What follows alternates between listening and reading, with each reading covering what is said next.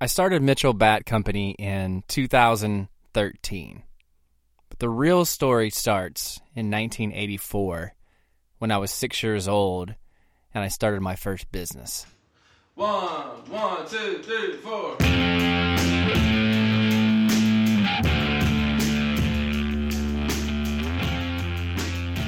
Hey, everybody, welcome to the Jeremy Mitchell Show.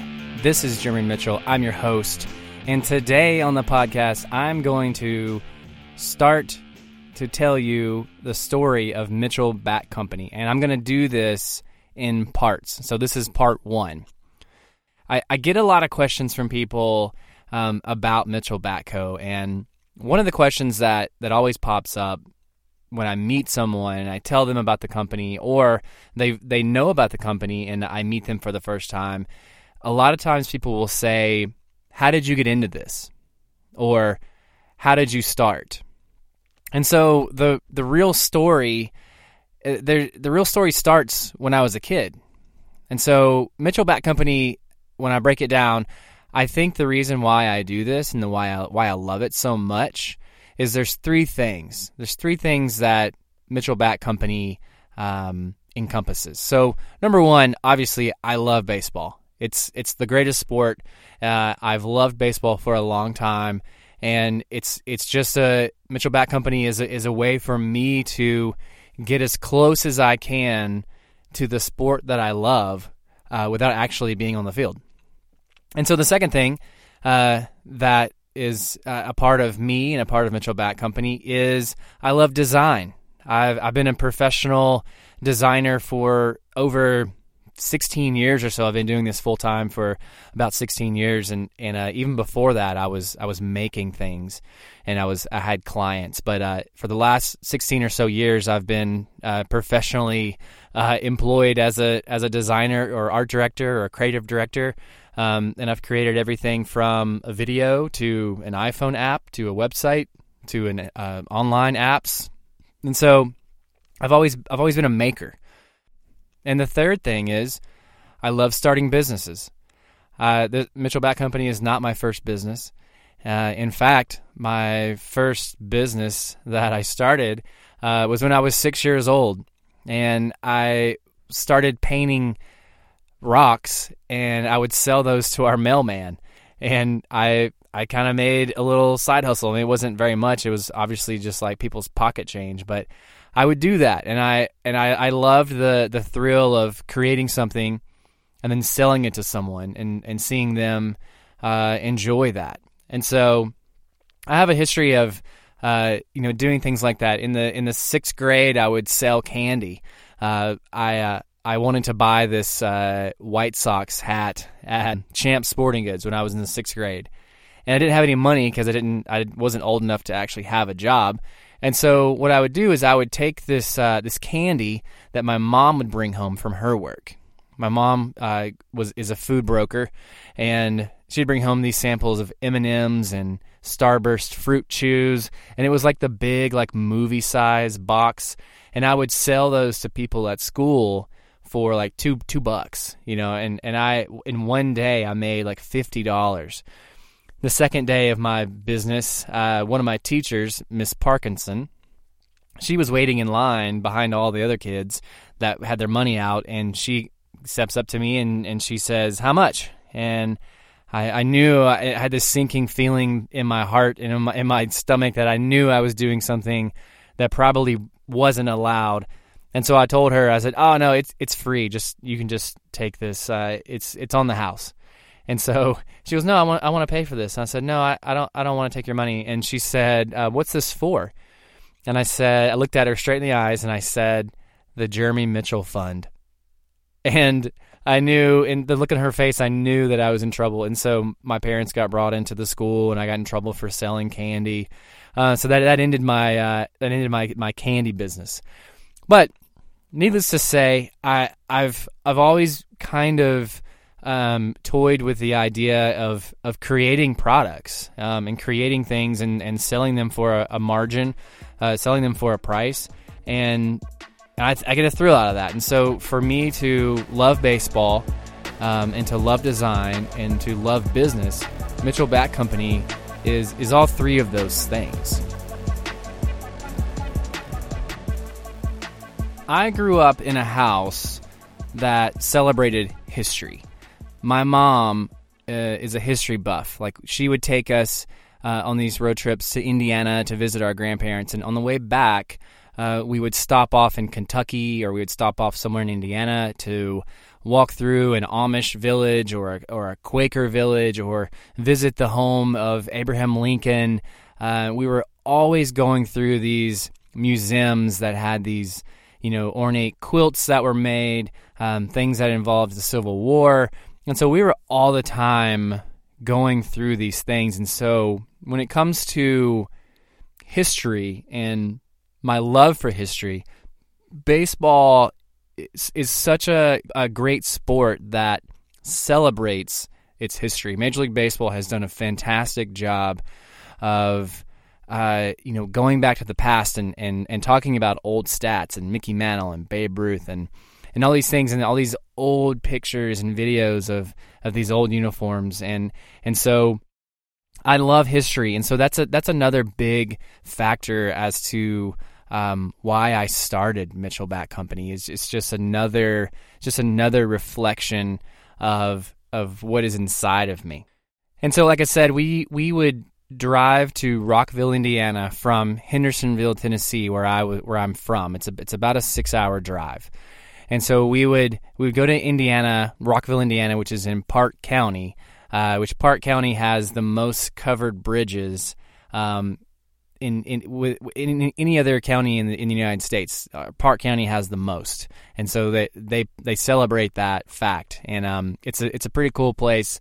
Um, Rockville itself, it, it kind of reminds me of of uh, Back to the Future when Marty McFly goes back to November fifth, nineteen fifty five, and the the town square is is set up in a very similar way. And so we would go to we go to Rockville and we would take Pennyrile Parkway.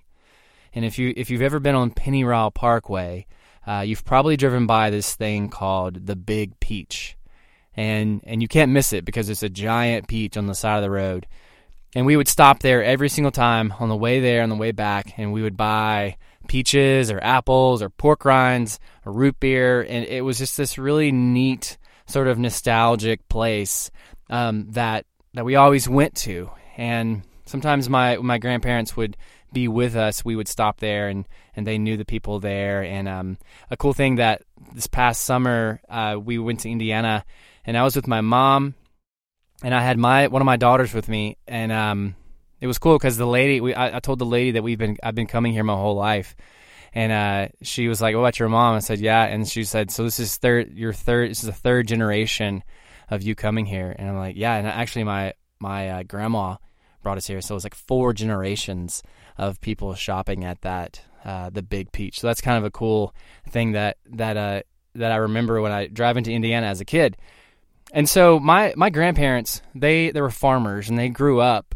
in during the Great Depression. So they went through the Great Depression. And so going back to their house so often we were constantly learning about history and looking at old pictures and um, again like this whole thing ties into baseball uh, so well because of all the old things that baseball really brings out I was born in 1978, so that, that makes me a child of the 80s. Um, I can't really claim the 70s because I was only two, but the, the 80s were awesome. And if you grew up in the 80s and you think the same way, uh, you know what I mean when I say the 80s were awesome. It's, it's back when uh, Rocky movies were new and they were in the theater and they were awesome. It's back when beer companies were either great tasting or less filling, or they used Spuds MacKenzie dogs to help sell their beer. Um, and I grew up watching TV shows like Cheers and Punky Brewster, and uh, you know I, I, would stay up. I would stay up super late on the weekends to watch the Late Show with David Letterman, and then after that, Friday night videos, and then Saturday would come along and Saturday Night Live was on, and, and I watched it back when it was like Eddie Murphy and Dana Carvey and Dennis Miller. And so all those things like as a as a child like I knew they were they were super important. I knew they were they were a big part of pop culture, and um, I had a lot of friends. Like I, I consider my my friends were cool, but I wasn't cool, if that makes sense. But my friends were, and that made me feel cool. But I didn't have the same like clothes as them. Like I, I, pro- I wore like a like a polo shirt, like tucked into shorts and a belt, while they were wearing like jams, like d- down past their their knees, and like black shirts with skulls on them, and like uh, skater die across it. A lot of my friends had like one earring and I always thought that was super cool, but uh, I wasn't allowed to. And then looking back, it's probably it's probably good that my mom wouldn't allow me to uh, to dress like that. And also, I grew up playing baseball, and so I started playing t-ball as as soon as I could. So I was probably age five or age six when I started playing t-ball, and I played every summer. And it was a part of it was a part of my summer going to practice and uh, going to games and, and hitting hitting a ball off of a tee and I, I have a ton of pictures of me in these, uh, you know, these uh, t-shirts that said, you know, YMCA, like maroon, and like navy shorts that were like way too short, and socks that have stripes on them, and uh, you know, this cheap mesh hat, and a glove that was like bigger than my head, and so that it, baseball was just in me. Like baseball at an early age, it, it became a part of my entire life. Not to mention my obsession of baseball cards. So the first baseball card that I ever saw that I remember, at least the, the my earliest memory of seeing a baseball card was the Darryl Strawberry rookie card, the 1983 Topps traded Darryl Strawberry rookie card. I saw this behind this glass case at my friend's house. His name is Jason Hargrove, my best friend growing up, third grade. I'll never forget. After school one day, and he shows me this baseball card and uh, I was like, "Wow, what what is that?" It's like behind behind this glass case. I've never seen this. He said, "That's the Darryl Strawberry rookie card. It's his first card." And I didn't really, I didn't know who Darryl Strawberry was, but at the time, it was uh, it was kind of right after the Mets won the '86 World Series, and I knew that I knew that was a big deal because of the whole Bill Buckner thing, and it was a great World Series, and it was great for baseball. And I remember and I don't remember watching that World Series on TV, but I remember it being a thing. And so when Jason showed me that Darryl Strawberry rookie card, I was hooked. And he went on to show me his uh, albums full of cards, and he had thousands of cards, fantastic baseball cards from the from the 80s. And so I would go to his house all the time. He lived 10 doors down from my mom. I would walk there all the time.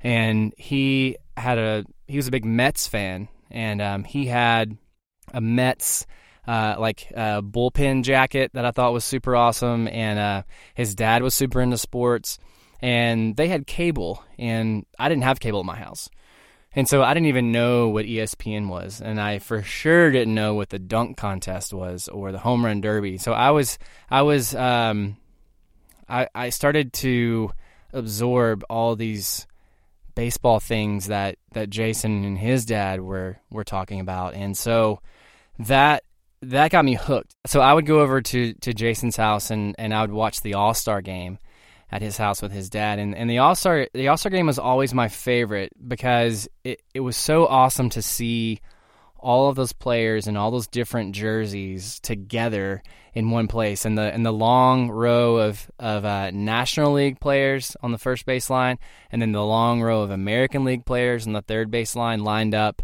in their jerseys getting introduced by the uh, announcer, and then the national anthem, of course.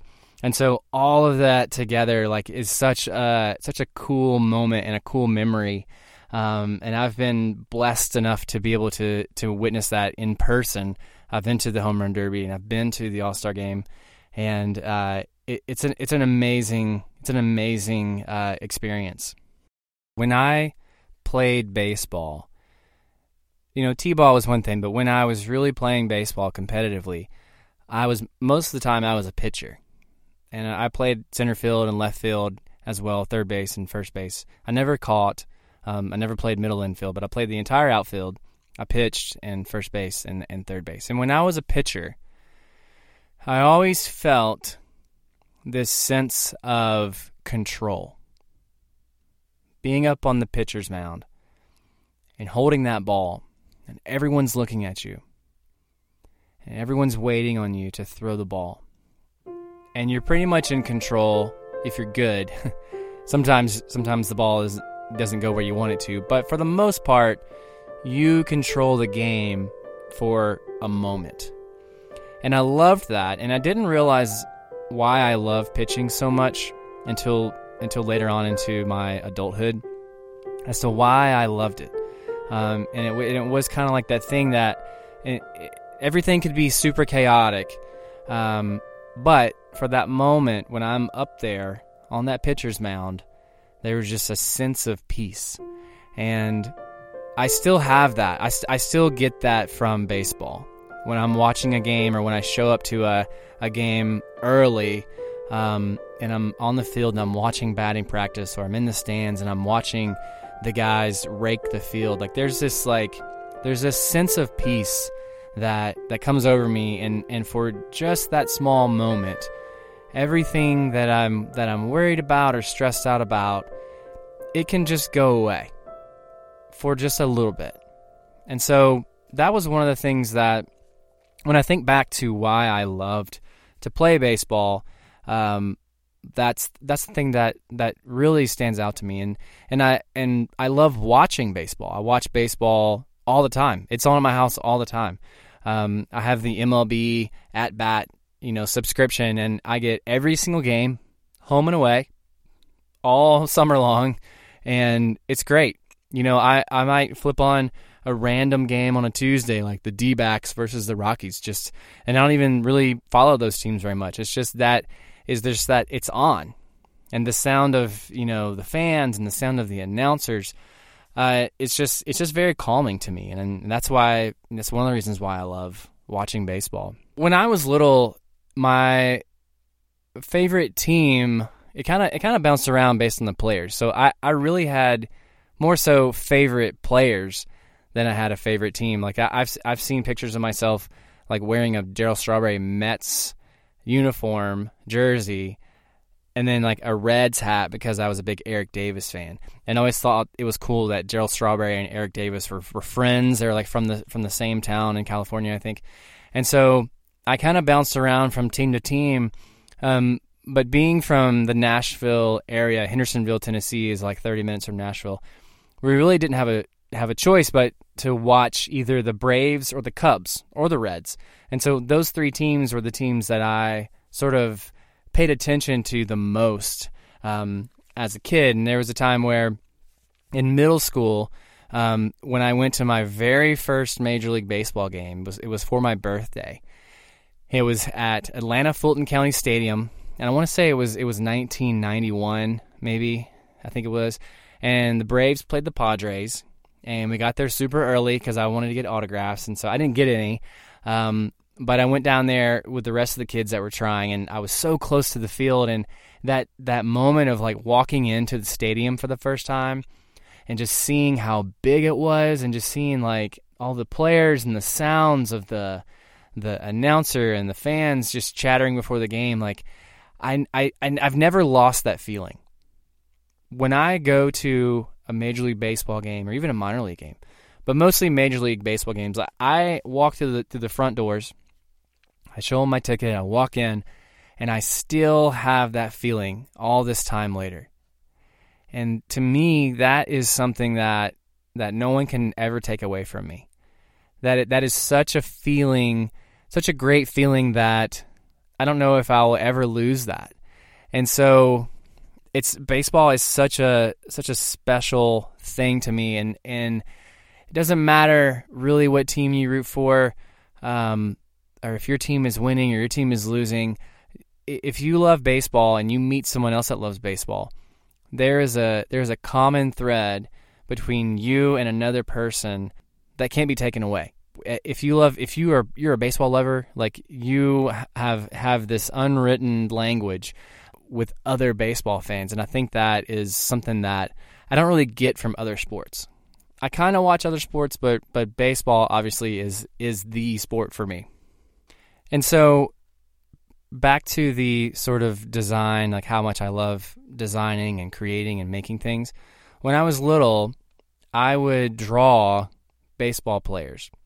and I would draw baseball stadiums. And I remember one time I showed my mom this this baseball stadium that I drew during school, and every single fan in this picture was a, was represented as a circle as their head, and I probably drew like two thousand circles on this on this one uh, stadium drawing. And I remember she said, uh, "Wow, that's a lot of circles.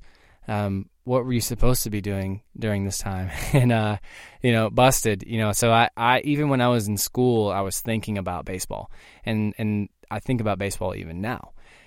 And so everything that I that I that I wanted to draw, like as a kid, sort of uh, it was baseball centric. It was in every Christmas, every Christmas and every birthday, I would I would get baseball related things like tons of baseball cards, of course. But there's these things called starting lineups. And uh, if you know what those are and you collected them, probably right now you're nodding your head and you're smiling because you remember these. They were these um, probably these two and a half inch tall, uh, three inch tall, maybe baseball figurines. Like you didn't play with them; they just they they sat on your dresser or they sat on a shelf, and they came with a baseball card. They came with one card, and it was a starting lineup brand, and they came in this big um, like blue uh, packaging, and on the back it had pictures of other uh, starting lineups that you, that you, could also collect. And uh, I never had like, of course, I didn't have all of them, but there was so many of them, and uh, I would get those all the time for Christmas and birthdays. And every once in a while, even even now, I'll I'll buy one on eBay for like five bucks.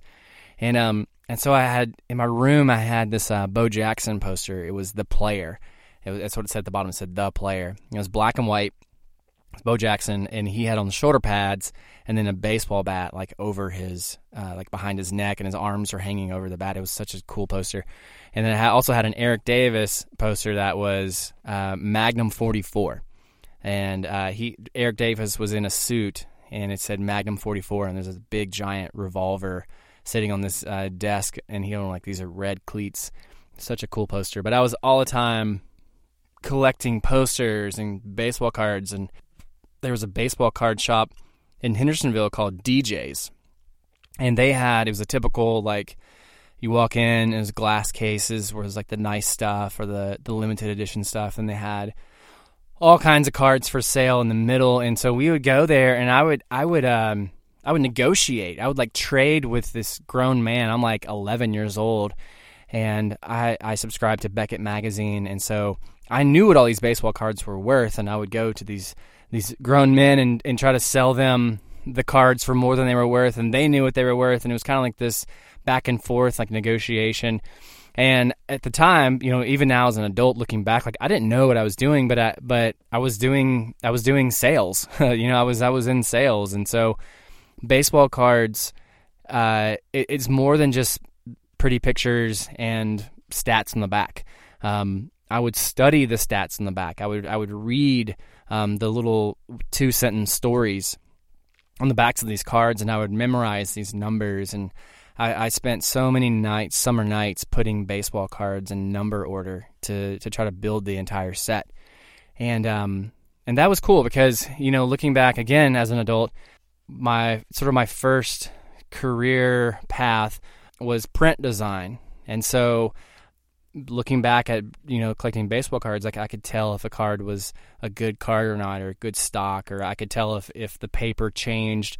Like the Topps traded cards were a different type of paper than the regular set, and so um, I grew up like touching paper because I collected baseball cards and I collected um, you know magazines that were associated with baseball, and so after you know as an adult as a print designer i became a web designer and i started writing code. And what is code? Code is a bunch of numbers and what are baseball cards in the back? It's a bunch of stats. And so all of this stuff i feel like led me to led me to designing and led me to creating things that were visual. Because baseball cards are, are super visual and I would study the uniforms and I knew the different uh, stripe patterns. I could, I could probably close my eyes and draw a Mets jersey um, just from looking at baseball cards. And so I'm telling you all of this because I want you to to hear my heart. I want you to hear what I believe and and why I do Mitchell Bat Company. It's it's not just about painting stripes on baseball bats. That's a big part of it, but it's not just making a profit, which that's a big part of it too.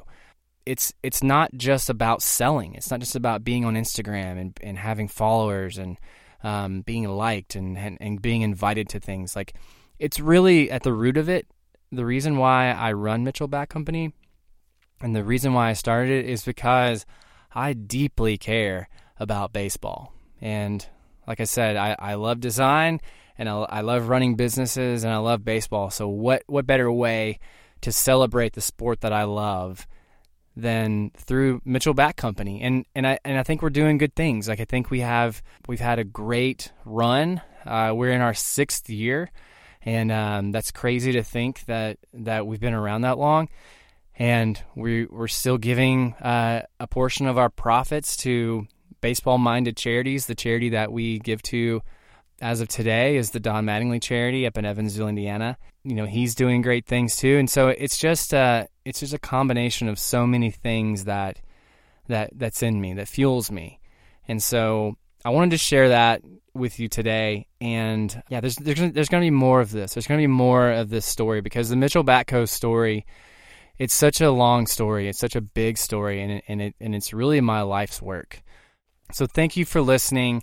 If you liked this, uh, let me know. Send me an email, jeremy at mitchellbatco.com. Give me suggestions on, you know, what, what else you want to hear me talk about. You know, this is all for you. And uh, I, am so glad you're here. Uh, I want to thank Zach Ford for supplying me with my uh, music. And uh, thank you for everyone that has subscribed already. If you haven't already subscribed, please subscribe. And um, yeah, we'll do this again soon. Thanks.